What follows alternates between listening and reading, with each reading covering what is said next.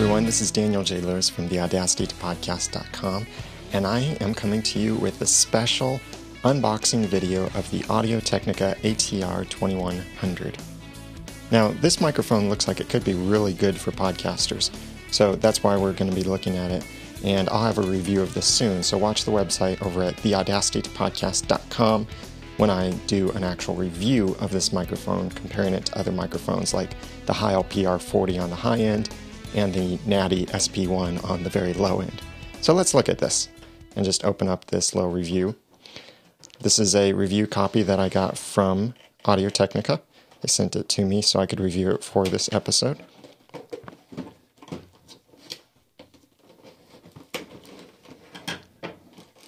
One of the great things about this mic is that it has XLR outputs and USB outputs.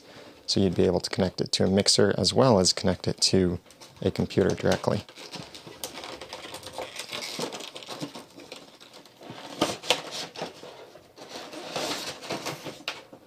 Okay, there we go. Uh, also in the box is, of course, the manual. We'll put that to the side. The box is pretty nice. It's uh, got the information, very clean design, describes what it has in it. Now let's look at what is actually inside of this. Lift off the plastic case. We have, of course, the ATR 2100 mic, and this feels really nice and sturdy. I, I like how this feels. It's got some weight to it and really feels great. That's nice.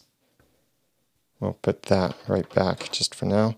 We have the adapter for a mic stand. So this will work with just any typical mic stand because of that size of that hole there. And it will hold the mic very nicely. Let's just try this and see. Yeah, fits in there very nicely. And the XLR cable, which will be great for if you already have a mixer in your studio. This comes with an XLR cable. Very noisy plastic as well. Now this is a nice long XLR cable. I'm looking at the box and it does not say how long the cable is that comes with this. It is, uh, it doesn't say. But I'm guessing this is about six feet long. Nine point eight feet. That's how long it is. So it's this nice long cable, and this is what we would use to connect this microphone to a mixer because, as you can see at the bottom, it has the XLR output.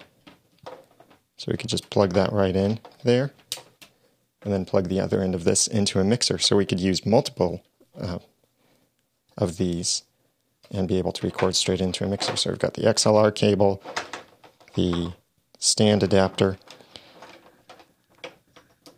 a nice little stand here too. Now this is very, very simple. This is made of plastic and uh, it feels delicate, but I think it would do the job because it sits there, it's sturdy enough.